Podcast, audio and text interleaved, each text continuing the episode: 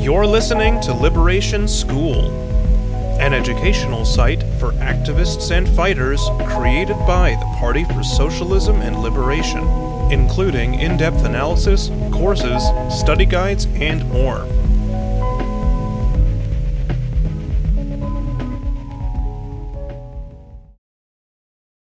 Walter Rodney, A People's Professor by Curry Malott and Elgin Bailey. Introduction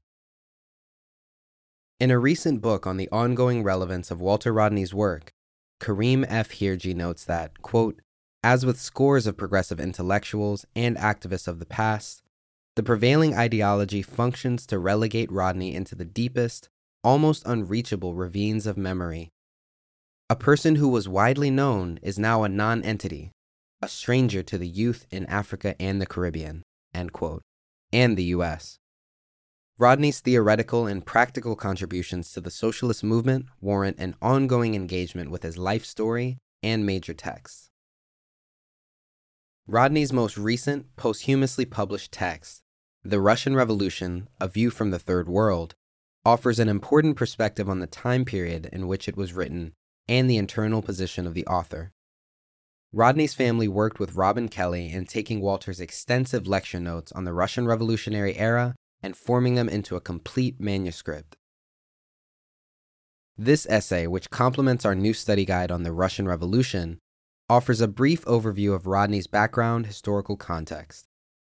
Highlighting aspects of Rodney's individual life demonstrates that his commitments were not just the result of his own individual experiences and conclusions, but were part of and emerged from the revolutionary crisis ripping through the world at the time. To better comprehend A View from the Third World, we turn to Groundings with My Brothers, which Rodney produced as a relatively new professor in Jamaica. In that book, Rodney reflects on the dialectical pedagogy he developed to make his academic labor part of the global movement against capitalist imperialism, which he also called the white power structure.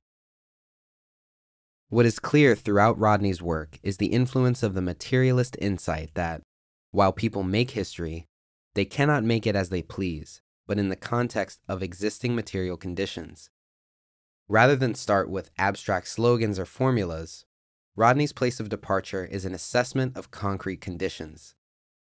For example, Rodney begins Groundings with a political assessment of the situation in Jamaica, and he begins A View from the Third World with his analysis of the historical situation that gave way to Russia's revolutionary era. Raised in Struggle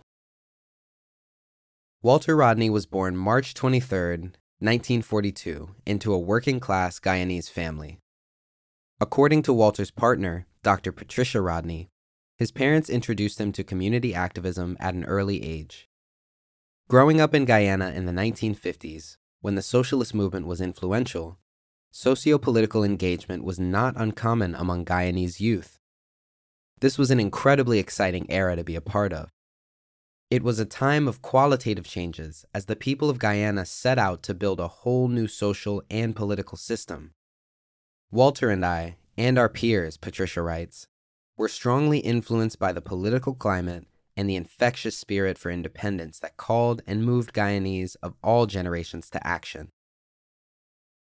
In contemporary US society, a society that has been gripped by a deep reactionary counter revolutionary force in response to the era of Walter Rodney's generation, critical education tends to be viewed as something that can assist students in developing a critical consciousness. During the era that preceded the current one, when the colonized and oppressed world was in rebellion against colonialism and imperialist capitalism, it was the people, as Patricia Rodney alludes to above, who brought revolutionary commitments to education, not the other way around. Walter Rodney was therefore one of countless students who took a sense of possibility with him to Queens College in Guyana. While at Queens College, Rodney became president of the Historical Society and deepened his interest in activism. In 1960, he won an open arts scholarship to the University of the West Indies in Mona, Jamaica. Patricia notes that, quote, it was as a student in Jamaica that Walter first felt the disconnect between his life on campus and the grassroots community that surrounded the university. Rodney then attended the School of Oriental and African Studies in London, earning a doctorate in history in 1966 at the age of 24. While in London, Rodney deepened his political commitments through a deep study of Marxism with a group of Caribbean students who would meet at the home of C.L.R. James on Friday evenings for hours on end. Becoming a People's History Professor. Rodney accepted his first teaching position at the University of Dar es Salaam in Tanzania in 1966, but only stayed a year. However, Rodney would return to Tanzania for five years in 1969. Vijay Prashad says that Tanzania at the time was at the high point of its experiment with self reliance and non alignment, which was then called African socialism. Shortly after beginning teaching in Tanzania, the radical students from across the region formed the University Students African Revolutionary Front as a response to Tanzania's president Dr. Julius Nyerere's Arusha Declaration of 1967, which called for a more direct move to socialism. Nyerere was the leader of the Tanganyika African National Union, TANU, one of the post World War II independence movements under British controlled Tanganyika. Support for TANU grew, and by 1960, the first elections were planned for the East African country. On December 9, 1961, Tanganyika became an independent republic and changed its name to Tanzania. In 1969, CLR James concluded that, as a result of these developments, Tanzania stood as one of the foremost political phenomena of the 20th century. James specifically points to Nyerere's focus on rethinking secondary and higher education as Tanzania's, quote, most revolutionary change of all, in order to fit the children and the youth for the new society which the government seeks to build. End quote. Many of the students from across the continent Rodney encountered at the University of Dar es Salaam brought transformative, revolutionary determination, optimism, and organizational capacities with them. As a product himself of this revolutionary era, Rodney was well positioned to not just learn from, but contribute to the radical student movement. In 1967, Rodney was offered a position as a history professor in Jamaica at the University of the West Indies, UWI, where his contributions flourished. As a professor in Jamaica, Rodney was torn by the lack of connection between academia and the working class, and having a strong desire to bridge these worlds. It is fitting then that, unlike other professors at UWI, he chose to live with his young family outside the insular university compound housing. Rodney continued to use his position as a university professor to untether his academic labor, writing, and teaching from the white power structure of bourgeois state forces to contribute to the liberation struggles of the oppressed. Refusing to put the narrow self interest of his academic position before the broader interests of the working class, Rodney's commitment to revolution represents not only a recurring theme throughout his work, including A View from the Third World, but of the broader liberatory atmosphere of the times. Rodney developed a practice for bridging the gap between academia and the working class called groundings. Groundings are a dialectical process of dialogue and exchange aimed at building the revolutionary movement. Rodney saw his studies, travels, and experiences as contributions to groundings, which he shared informally in working class public spaces and privately through formal lectures. Groundings with My Brothers is a collection of lectures developed for their practical relevance. These lectures include tidbits of reflections on practice and pedagogy, but mostly include the content that contributed to the process of groundings. In offering a class analysis of Jamaica and various contributions to the Black Power movement, Rodney situates the Soviet example within this broad framework. His interest in revolutionary Russia was part of this larger project of charting a new direction for Black studies and African studies. As he writes in the second essay in Groundings, quote, Since 1911, white power has been slowly reduced.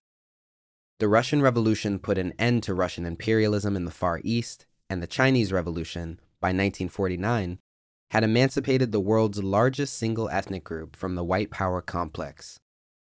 The rest of Asia, Africa, and Latin America, with minor exceptions such as North Korea, North Vietnam, and Cuba, have remained within the white power network to this day. We live in a section of the world under white domination, the imperialist world. The Russians are white and have power, but they are not a colonial power oppressing black peoples. The white power which is our enemy is that which is exercised over black peoples, irrespective of which group is in the majority and irrespective of whether the particular country belonged originally to whites or blacks. For Rodney, the Russian Revolution represented the first major victory in the global movement against racist capitalism and imperialism, which he experienced in various forms as a young person in Guyana and as an adult in Tanzania. Since capitalism is essentially a global, interconnected system, all progressive movements in the capitalist era are also related to and connected with others, while unavoidably maintaining their context specific uniqueness. Beyond the larger historical interconnections of popular uprisings in the capitalist era, Rodney draws parallels between the experiences of poor peasants in Tsarist Russia and the formerly enslaved of the Third World. The practical lessons gleaned from these connections, as highlighted below, are the raw materials for his groundings. The Third World's Perspective Reflecting on his own position as a professor, Rodney asks if people like us here at the university will follow the example of Cuba and join the Soviet and Chinese led struggle against white power, against capitalism and imperialism. Even though most who have studied at the University of the West Indies are black, reasons Rodney, we are undeniably part of the white imperialist system, and a few are actively pro imperialist, and therefore have no confidence in anything that is not white. Even if the professoriate is not actively and openly anti black, but still say nothing against the system, we are acquiescing in the exploitation of our brethren. This silence, Rodney points out, is secured through an individualistic approach to progress, displacing the long tradition of collective struggle.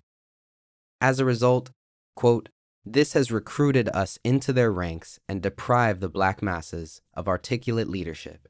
End quote. Part of the answer to the question, what is to be done, is for Rodney, Black Power in the West Indies, which aims at transforming the intelligentsia into the servants of the black masses.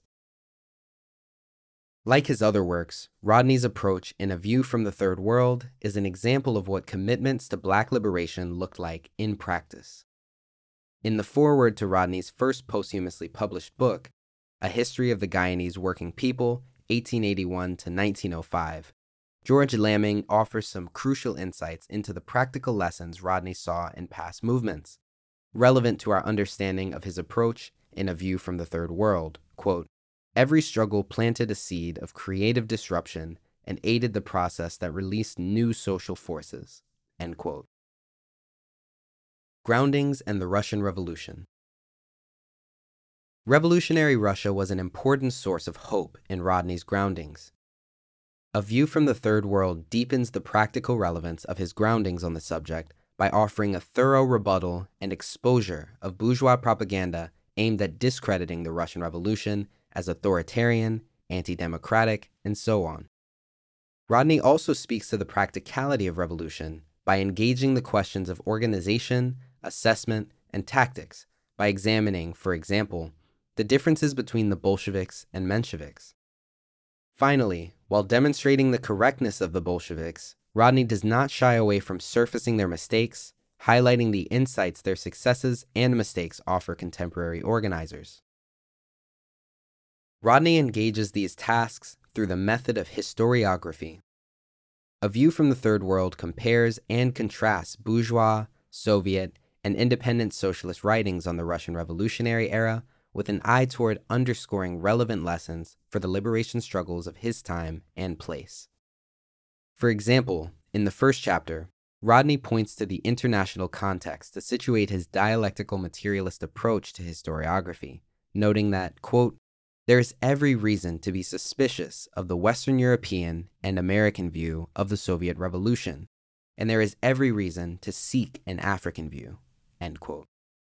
Rodney argues for the necessity of historical accounts that advance the view of the oppressed, of those systemically underdeveloped by the capitalist imperialist system from which Russia was the first to make a break. In developing this view, he addresses various accusations that the Russian Revolutionary era was anti democratic or authoritarian. Rodney describes many of the critiques against the Soviet Union, from multiple political positions, as idealist, deterministic, or stagist, because they do not deal with the concrete, materialist balance of class forces, but rather with abstract concepts of the ideal, such as predetermined stages of development. Rodney engages the question of Marx and Engels' predictions regarding where socialism would first emerge as a point mobilized to discredit either Marx or Engels or to claim the Russian Revolution was a departure from Marxism. Marx and Engels' predictions of the socialist future, which were far and few in between, were informed by dialectical or historical materialism rather than idealism, since they were based on the information they had available rather than on predetermined, universal stages of development. Rodney writes that, quote, historical or dialectical materialism is a method that can be applied to different situations to give different answers. Marx's comments on Western Europe were based on a thoroughly comprehensive study of the evidence that he had before him. Hence, to say anything about Russia would also require close study of what was going on in Russia. The practical relevance of Rodney's groundings work to build a mass movement is readily apparent here. Without an assessment of concrete conditions, organizers are left with irrelevant and or incorrect abstractions and formulas not likely to gain much traction. Driving home the practical implications of this point for organizers, Rodney is instructive. Quote, Marxism is not a finished and complete product contained in a given number of texts. Marxism is a method and a worldview. Neither Marx nor Engels believed their interpretations were unassailable given the limited amount of scientific and accurate data that was available to them, as well as their own limitations. Furthermore, new situations arising after their time required new analysis. This is where Lenin made his major contributions. From questions of spontaneity in the February Revolution to the issue of dissolving the Constituent Assembly in the October Revolution, Rodney makes a strong case for supporting the Russian Revolution and its Bolshevik leadership. He refutes the claim that the US, for example, was more democratic than the Soviet Union because it had two major parties. The difference, Rodney points out, is that the US had a bourgeois democracy where the major parties represented the interests of the capitalist class, while the Soviet Union had a proletarian democracy whose ruling party was responsible to and largely emerged from the working class and peasantry. Rodney also addresses the major debates within the international socialist movement.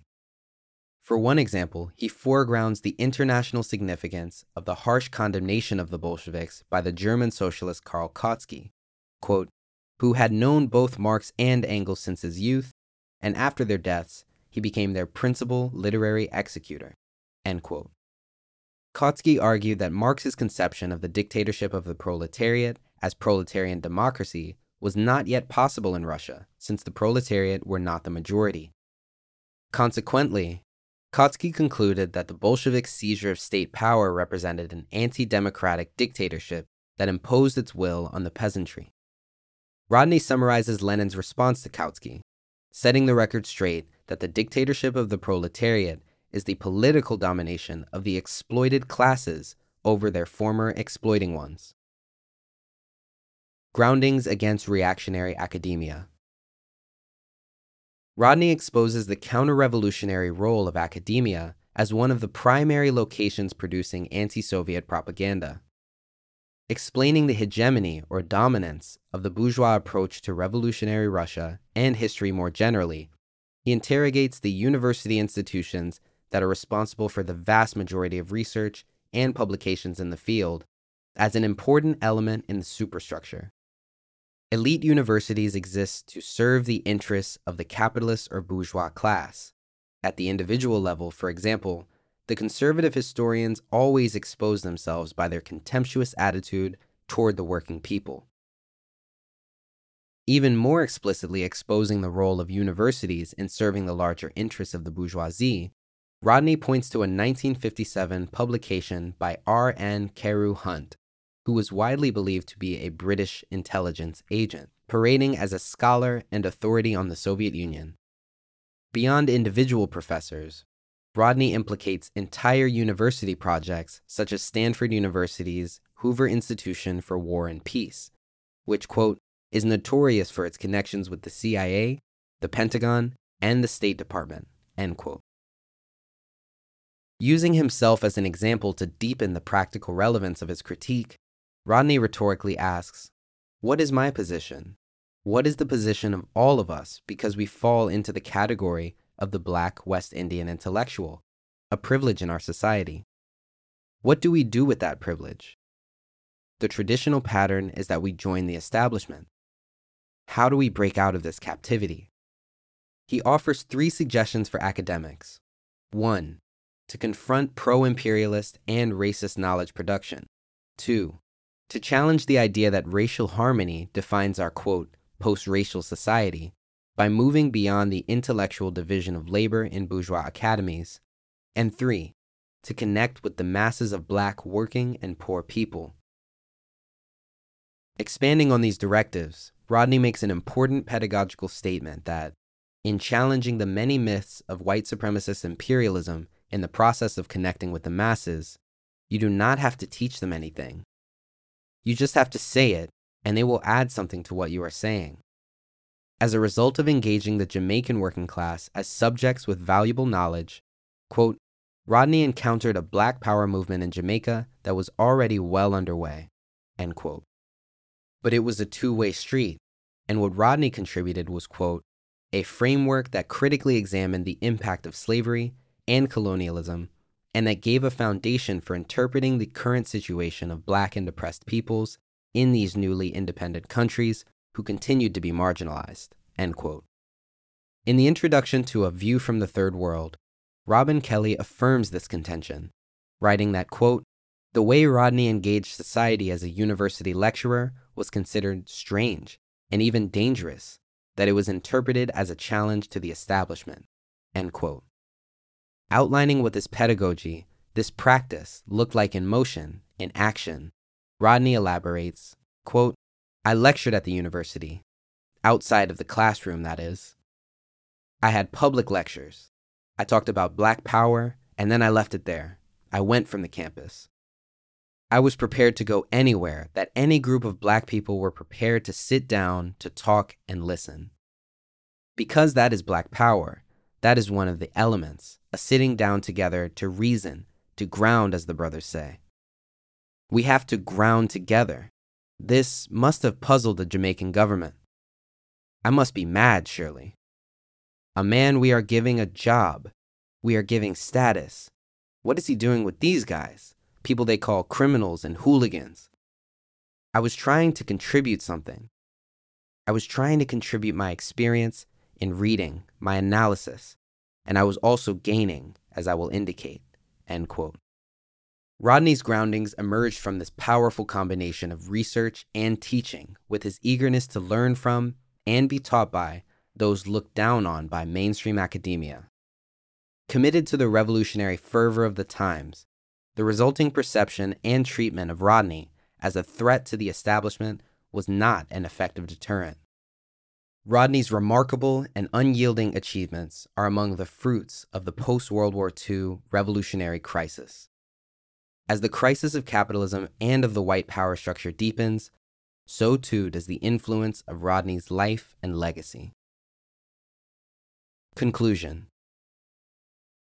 By the age of 38, Rodney had become part of the same tradition of intellectual leadership among Africans and people of African descent in the Americas that includes Marcus Garvey and W.E.B. Du Bois, George Padmore, and C.L.R. James. It is important to note that for Rodney, scholarship was not simply an academic exercise, but one central to making the academy relevant to the liberation of the oppressed. Jamaican professor Verene A. Shepherd argues that it is Rodney's pedagogy that is the model for the activist academic a model that remains relevant because activists in academia are still rare and desperately needed. A recurring theme throughout not only A View from the Third World, but throughout all of Rodney's work, is Marx and Engels' caution against applying the dialectic mechanically, because the specific historical development of the balance of competing class interests does not proceed in predetermined, inevitable ways, and that what people do matters. The Liberation School Study Guide for A View from the Third World will help today's organizers and activists do just that. Thanks for listening. You can read more at liberationnews.org. You can follow us on SoundCloud, Spotify, Spreaker, and other podcast platforms. And follow us on social media at PSL Web.